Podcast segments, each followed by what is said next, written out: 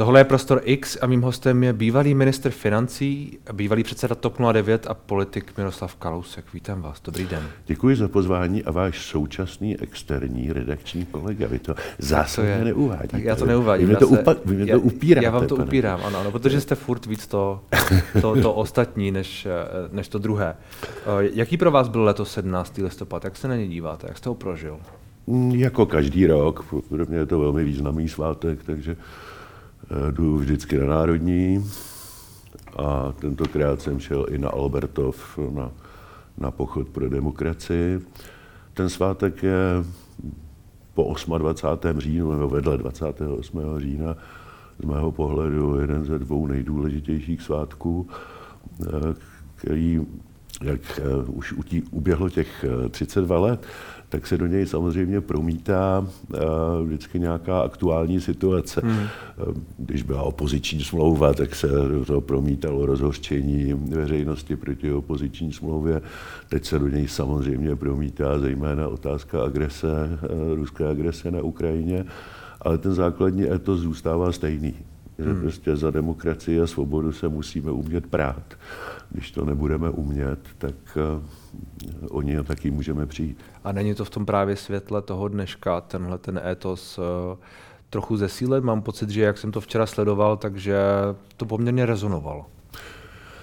Tak samozřejmě vždycky, když jsou ty obavy o hmm. demokracii a svobodu větší, uh, nebo naopak ty útoky na ní jsou větší, no tak to více rezonuje, než třeba v dobách naprosto klidných. Takže, hmm. Ale pamatuju si prostě 17. listopady, říkám, zvlášť třeba v období opoziční smlouvy, kdy to rezonovalo také velmi. Hmm. Když se určitá část občanské společnosti začne bát o charakter svobody a demokracie, no tak samozřejmě ten svátek, který se k tomu váže, tak rezonuje trochu víc, a to, že tedy, když se nebojíte. To, že tady včera se demonstrovalo, to, že lidé demonstrovali proti vládě, proti systému, část lidí šla před českou televizi, bylo to taková ta demonstrace organizátora Vrábela Česko na prvním místě. Že se tohle děje vlastně není pro vás nic nového, protože se to vždycky nějakým způsobem dělo. No je to trochu nové a mě to mírně znepokojuje, ne, že bych se bál, ale víte, já si pamatuju před deseti lety proti naší vládě a konkrétně proti mé osobě, hmm. jsem byl ministr financí v té vládě, pořádali odbory masové demonstrace, skutečně hmm. na Václavském náměstí bylo 120 tisíc lidí. A ne, že by to bylo úplně příjemné, ale nebylo třeba se toho bát, protože to byly demonstrace za jinou vládní politiku, ale ne za jiný systém. Hmm. Odborům se tenkrát podařilo, že byli mluvčím té celospolečenské nespokojenosti a skutečně jim přišlo 100 tisíc lidí na Václavák. No a to už letos nebylo. Když to pan Středlo zkusil, tak mu tam přišly jednotky tisíc, protože bohužel se mluvčím té celospolečenské nespokojenosti stal někdo, kdo není součást systému a ten systém chce zbořit. To je mnohem horší. Odborů není třeba se bát, ty jsou hmm. součást systému, ty nechtějí zničit systém. Na pozor se musíte dávat před těmi, kteří chtějí zničit systém, kteří chtějí zničit i demokracii. To jsou bohužel ty dnešní demonstrace. Hmm. A jsou to ty demonstrace ti pořadatelé nebo ti lidé? To je taková diskuze, která se často objevuje. Do jaké ty, míry my identifikujeme všechny ty, ty lidi, kteří třeba včera byli před českou televizí ty pořadatelé, ty pořadatelé zcela určitě, ti lidé z větší části také. Chtějí prostě, nechtějí systém, který mají pocit, že se jim v něm nedaří. Hmm. A místo, aby jak si usoudili, že na tom nesou svůj podíl viny, no, tak z toho viní ten systém, tak chtějí jiný systém. A, ale v zásadě jde o to, že jsou nějakým způsobem frustrovaní, jsou nějakým způsobem znepokojení, obávají se budoucnosti a bohužel jejich mluvčím je dneska je někdo, kdo chce zbourat systém, hmm. ne někdo jako odbory, kdo v rámci systému chce jinou vládní politiku. Rozumím. Je to pochopitelné pro vás? Ne, ne to bourání toho systému, ale to, že lidé jsou, že, že lidé jsou nespokojení, že eh, z nějakého důvodu třeba jsou neúspěšní a tak dále, nebo prostě se jim nelíbí to, co se děje, chtějí s tím něco dělat, hledají cesty? Já myslím, že vždycky a všude s tím prostě nezbytně musíte počítat. Podívejte hmm. se ve Francii žluté vesty, to bylo něco podobného. Jiná věc je, že o těch projevů nespokojenosti, které vždycky budou v každé demokratické společnosti, už jenom proto, že v demokratické společnosti ty projevy nespokojenosti můžete svobodně projevit. V té, v té, v té demokratické společnosti nemůžete. Tak, že toho evidentně využívá ruská spravodajská služba. Tím nechci říct, že tyhle projevy vysloveně iniciuje, ale v okamžiku, kdy někde vzniknou, eh, tak to uchopí, rozmdýchávají. Hmm. Eh, mluvili jsme o těch žlutých vestách, tak prostě tam to začalo kvůli spotřební daní z benzínu a za 14 dní ty žluté vesty často mluvily rusky. Že? Takže eh, nepochybuji, že úplně stejná iniciativa je i u nás, že ty projevy společenské hmm. nespokojenosti, že, že používá nechci říct zneužívá, oni jsou od toho, aby zneužívali. Používá ruská spravodajská služba nepochybně. Hmm, zároveň ale vlastně si říkám, do jaké míry se za to ten systém může sám. Že ty lidi prostě vyhnal do takové třeba do takového zoufalství, že už jim ale... nestačí ten středula, ale potřebují slyšet, my tu budeme vládnout jinak a ale vyjednal, vláda krade. Systém vyjednal. Tak systém je to expresivní slovo, ano. Ne, promiňte, systém nevyhání, stát tady přece není od toho, aby každému zařídil jeho, eh, jeho životní úroveň tu si prostě každý musí zařídit sám. Já, já vím, že prostě lidé na to mají občas jiný pohled, ale skutečně není úkolem státu aby každému zařídil jeho životní úroveň. Hmm. Úkolem státu může maximálně být, aby nikoho nenechal propadnout do totální chudoby, ale není jeho úkolem mu zařídit, aby se měl stejně dobře jako jeho soused. No, vy, jste před, vy, jste, vy jste před chvílí řekl, že eh, ti lidé um, kteří tam jsou, jsou nespokojení a mají pocit, že, to, že za to nemůžou oni, ale že za to může někdo jiný. Že za, podle vás za to no, můžou částečně oni. No, tak jsem to pochopil. Ne, částečně, téměř vždycky. to je jako, ale možná mají pocit, a, že to není fér.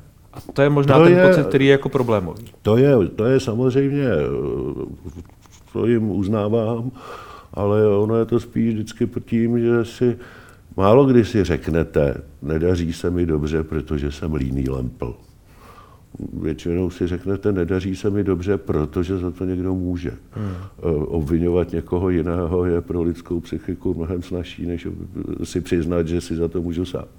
Hmm. Já přemýšlím, a teď nezlobte se na mě, nicméně při vší úctě není tohle vlastně urážlivé vůči těm lidem. Říct, vy jste líní lemplové, můžete si za to sami. Já vím, že vy to takhle neříkáte. Ne, já to takhle neříkám. Ale já to, já to takhle neříkám. Nepochybně to tak může být vnímáno. Já to takhle neříkám, jenom vysvětluji, proč jich je tolik. Hmm. Protože prostě za to, že se necítíte spokojen ve svém životě, daleko snáze obvinujete někoho jiného, hmm. než sám sebe. Vy jste... A jestli to je nebo není urážlivé, já nejsem veřejná osoba, já nejsem politik, já jsem váš redakční kolega, takže já prostě mohu říct svůj názor zcela Ale byl svobodně. Jste, byl jste dlouho významný politik. Ano, to jsem. A to vaše jsem... slovo je jiné než člověka tady z Albertu, že jo? Uh, Trochu. Dobrá, nicméně já aniž bych chtěl kohokoliv urazit, tak to, hmm. co jsem vám teď řekl, eh, si myslím, že je popis situace, hmm. nikoli hmm. urážka. Vy jste napsal na Twitter před pár dny, respektive jste citoval svoje slova z roku 2012, ano. kdy jste tehdy řekl, že jeme si jako prasata v žitě a máme t- tu drzost naříkat. Ono to trošku souvisí tehdy s tou odborářskou situací, mm. jestli se nepletu. Uh, je to skutečně tak i, vy i jste, dnes? Vy jste, ale, vy jste ale vynechal tu podstatnou první část věty že v porovnání s drtivou částí planety hmm. si žijeme jako prasata v žitě a ještě máme tu drzost naříkat. My máme skutečně to výjimečné štěstí, že žijeme na poměrně malém kousku planety, kde lidé nehladoví, kde všichni mají boty, kde se všichni mohou obléct, kde nikdo nemrzne, když zrovna nechce za každou cenu. A těch, těch lidí není moc, těch 8 miliard. Těch je poměrně málo, kdo žijí v takovémhle komfortu. A i ti, kteří byli včera před tou českou televizí nebo na Václavském náměstí, nebo kde to všade byli, tak si v porovnání s drtivou částí planety žijí ve velikém komfortu.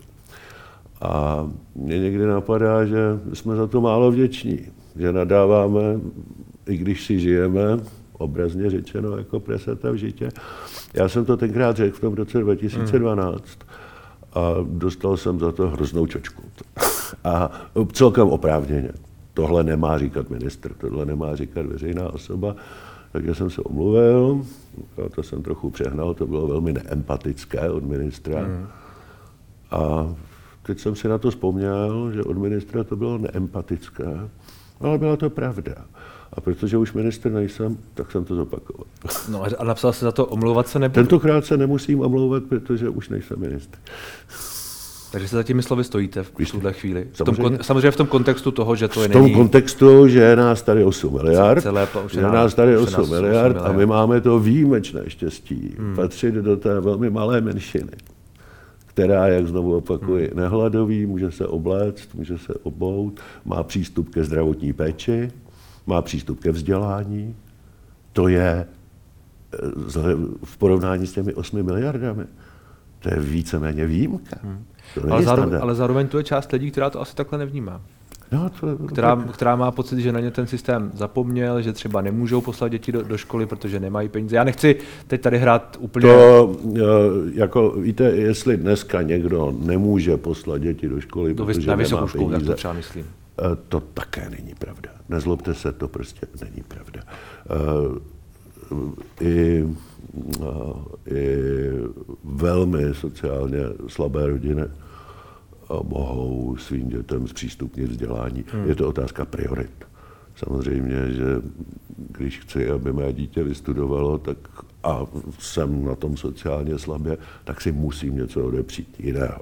Je to otázka rozpočtových priorit. Není to otázka toho, že by na, u nás existovaly rodiny, jejichž děti si nemohou dovolit studovat. Eh, existují u nás rodiny, jejichž eh, rodiče si nechtějí odepřít něco, ve prospěch vzdělání svých dětí. To ano. Ale ne, že by nemohli studovat. Hmm. Když jsme, když jsme se bavili o tom, že se trochu obáváte toho, kdo převzal iniciativu v těch protestech a přece jenom je před námi nepochybně složitá zima, ty zálohy se lidem ještě úplně nepropsaly, některým se propíšou, je tam to zastropování cen energií, ale inflace tu je stále. Eh, neobáváte se toho, kam se to, kam se to posune třeba už je ohlášena nějaká demonstrace na leden, jestli se nepletu, tak kam se to posune během těch tří měsíců? Tak určitě ti, kteří to rozmdýchávají za každou cenu, eh, tak se to budou snažit rozmdýchávat dál. Přiznám se, že zatím jak si eh, netrpím obavami z lidového povstání. Ty jsou možná někdy přehnané a používají je spíš ti, kteří hájí vládu za to, že vůbec nic nedělá z hlediska rozpočtové politiky.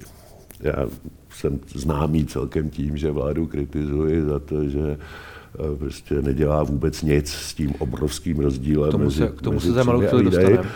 A často slýchám, často slýchám proti argumenty, no kdyby to ta vláda udělala, tak jí lidový hněv smete. No to já si nemyslím. My jsme v tom roce 2012 taky čelili statisícovým demonstracím. Znovu opakuju, není to nic příjemného, ale je to něco, co občas do té společnosti patří a rozhodně to není nic, co by hmm. vás mohlo smést. Hmm. No, to je asi otázka, ale zároveň eh, jde o to, jak třeba pak naštvaní ty lidé budou, že? Já vím, ale eh, tu politiku děláte proto, abyste dělal správné věci. Pan hmm. premiér to často opakuje. Tu ano, politiku ano. neděláte proto, abyste dělal špatné věci, nebo abyste nic nedělal v této věci a vymlouval se na to, že by se lidi naštvali. A máte pocit, že vláda teď dělá ty špatné věci? Nebo ne, ta, ne, ne, já Jinak se zeptám. Ta kritika, která od vás zaznívala a zazněla i tady v tomto křesle opakovaně poměrně silně, tak když teď ministr financí slibuje, že nějaké zredukování toho strukturálního deficitu v letech 2024 a dál přijde, myslím, že slibuje 70 miliard, tak to je něco, co vás už uklidňuje. Ano, to je, já jsem to i napsal, no ne, neuklidňuje. já jsem to komentoval jako velmi nadějnou zprávu, pokud by skutečně konečně byla, byl položen na stůl scénář, kde by se likvidoval ten strukturální deficit tempem 70 miliard ročně.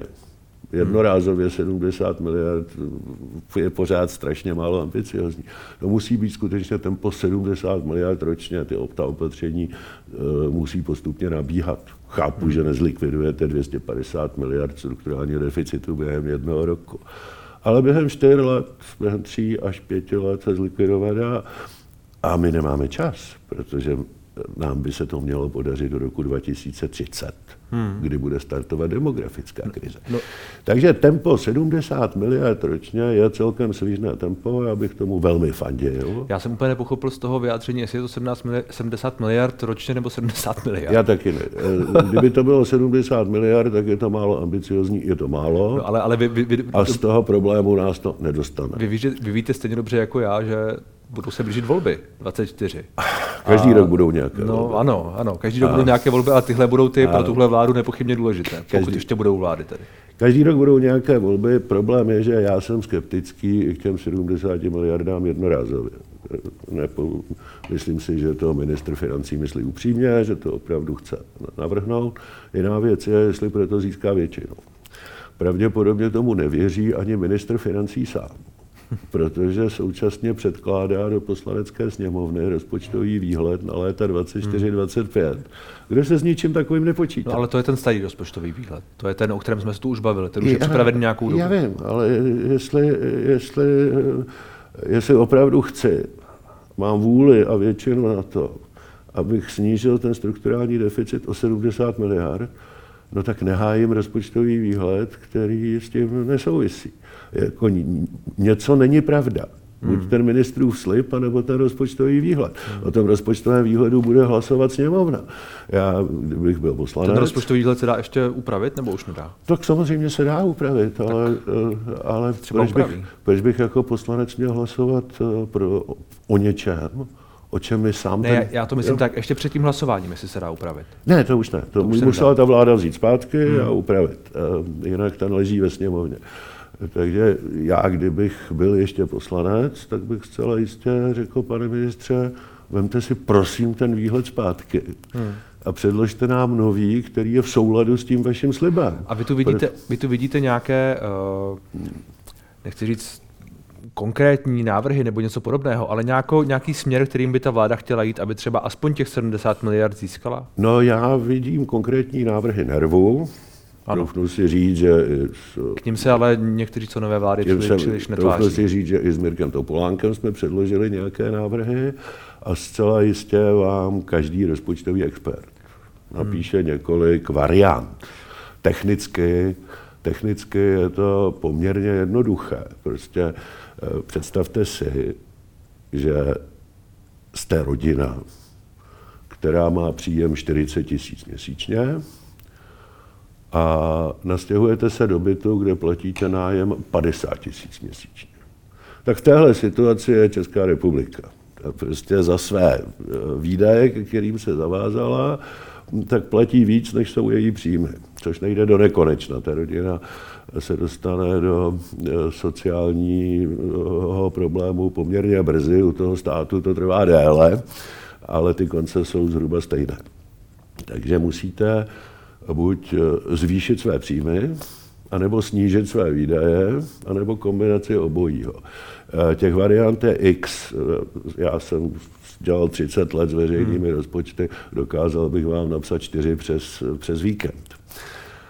Ale má to jeden problém, že ať zvolíte jakoukoliv tu variantu, tak musíte pak předstoupit před veřejnost a říct, milí lidé, nedá se nic dělat, někdo méně dostane a někdo více zaplatí. Hmm. Protože takhle ten problém vzniknul. Ten nevznikl válkou, covidem, ničím jiným. E, to jsou mimořádné výdaje. A mimořádné výdaje zase odezní s těmi mimořádnými situacemi. Ta rodina si může půjčit na pračku nebo na ledničku, když se hmm. jí porouchá. Ale nemůže platit každý měsíc větší nájem, než jsou její příjmy. Takže ta vláda se velmi často vymlouvá na ty mimořádné výdaje, Babišova na covid, Fialova na válku, ale tam ten problém není. Ten problém je v těch více než 200 miliard ročně, těch pravidelných výdajů, na které nemáme, nemáme peníze. A ten se dá, ten vzniknul jenom tak, že se lidem rozdávali peníze, hmm. aniž by někoho zajímalo, kde se na to veme, a snižovaly se výdaje, daně, aniž by někdo přitom snižoval výdaje. To se lidem vždycky líbí. Problém je, že tam vznikne ta hmm. mezera, v našem případě obrovská. No a to se nedá eh, zalepit jinak, než obráceným chodem. Někdo více dostával, někdo méně platil a zpravit se to dá jenom tak, že bude někdo méně dostávat a někdo více platit. Já tomu rozumím. A máte pocit, že tohle realisticky, realisticky v té vládě, tak jak je teď sestavená, se může stát, že například, například si ODS rozmyslí to zrušení superhrubé mzdy a tu úpravu eh, daní s tím spojenou, nebo to si není... někdo řekne, nebudeme zvyšovat důchody o ten to... solidární těch 500 za vychované dítě to výchovné, něco takového? To není nezbytné. Já jsem byl obrovský kritik toho ano. zrušení té eh, ne, super, to, že se zrušila superhruba... Jde, jde o tu úpravu daní s tím spojenou. Jde o to, že přitom se snížila prostě inkaso daně z příjmu o více než 100 miliard. A, takže toho jsem byl kritikem. Ne, že se zrušila ta konstrukce, hmm. to je v zásadě jedno, že se zrušila. A, a, no k tomu jsem skeptický protože to chce tu politickou odvahu. Hmm. A pravděpodobně je k tomu skeptický i ministr financí sám, protože, jak vám znovu říkám, on sice něco slibuje, ale současně ve sněmovně bude obhajovat střednědobý výhled, do kterého není ten slib promítnutý. Hmm. Takže asi tomu nevěří ani sám, jak probíhají ty vnitrostranické, nebo pardon, vnitrokoaliční diskuze. Já jsem k tomu velmi skeptický a obávám se, že, že prostě tu odvahu ta většina nedostane. Hmm. Víte, já většinu členů vlády znám osobně, takže ne, že bych s nimi občas, občas o tom nemluvil. A, a znám osobně i řadu poslanců, takže při těch rozhovorech, které nemám právo interpretovat na, do kamery, ale když to zobecním, tak velmi často slýchám námitku, kdy my víme, že máš pravdu, ale když tohle uděláme, tak prohrajeme volby. Hmm. To, to je pravda, ne? Ale... A no, na to já odpovídám parafrází Churchilla, volili jsme mezi nezodpovědným zadlužováním a prohranými volbami. Zvolili jsme nezodpovědné zadlužování a prohrajeme volby. Bylo by velmi smutné, kdyby ta vláda pod strachem, že může prohrát volby, neudělala vůbec nic. Posunula nás v té jízdě do zdi. Hmm. O čtyři roky dál do velmi riskantní situace, kdy už do té zdi opravdu můžeme brzo narazit. A ještě k tomu prohrála volby. Já bych si přál, kdyby aspoň udělala kus poctivé práce. Ono je to vlastně překvapivé, protože tak, jak je ta vláda sestavená, byť je tady ta válka, byť jsou tady nějaké externí věci, teoreticky by k tomu měla být přece otevřená, protože takhle sestavená vláda jako potenciálně ne, ne, ne. odvážně, řekněme, ne, nebo, nebo blízká k tomu, aby dělala nějaké nepopulární ne, kroky, Nejenom, nejenom, teore, jako, nejenom teoreticky. Tady taky nemusí být Nejenom už, teoreticky, teď oni to slibovali. V programovém prohlášení je to v programovém prohlášení je to priorita číslo jedna. A tak je tam, že nebudou zvyšovat daně například.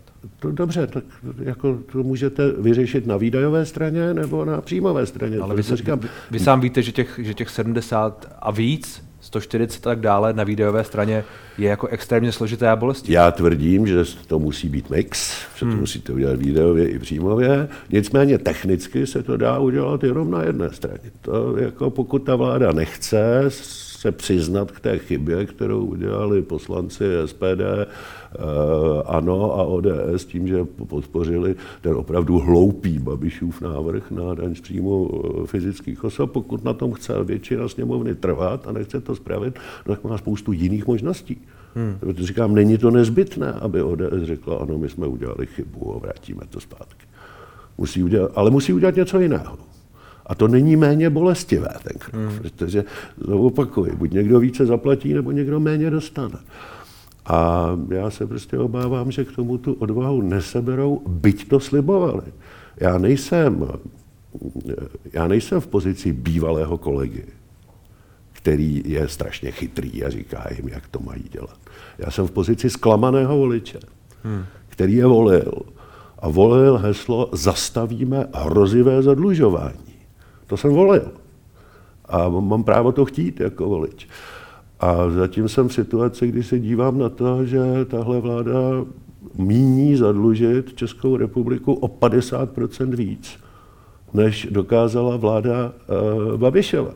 Babišová vláda se chovala rozpočtově strašně nezodpovědně, ale udělala deficit, eh, pardon, zvýšila dluh o 813 miliard. Hmm. To, co leží ve sněmovně, ten výhled, který předkládá minister Stanjura, dohromady za vládu Andreje v Petra Fialy, eh, znamená o 1 bilion 250 miliard zvýšení dluhu, tedy o 50% víc, než dokázal Babiš. Hmm. Jehož politiku jsme kritizovali a slibovali, že zastavíme to hrozivé zadlužování. Hmm. Tak co tohle pro vás znamená? To, to pak znamená, že se řítíme tam, že tohle to prostě všechno se stane, v roce 2024 proběhnou nějaké volby, které dost, dost dobře může vyhrát třeba Andrej Babiš nebo někdo, Karel Havlíček, nevím, někdo tady takový. Je, tady, je, tady je problém, že tady chybí rozpočtově odpovědná opozice. Ta vláda Petra Fialy je rozpočtově neodpovědná. Říkám to velmi nerad, s velkým zklamáním. Opozice je ještě víc A opozice je ještě víc rozpočtově neodpovědnější. Hmm. Takže tady prostě chybí rozpočtově odpovědná opozice, buď vznikne, anebo se ve sněmovně uh, uh, jedni populisté budou hádat s druhými populisty, kdo utratí víc, až to špatně skončí. Hmm.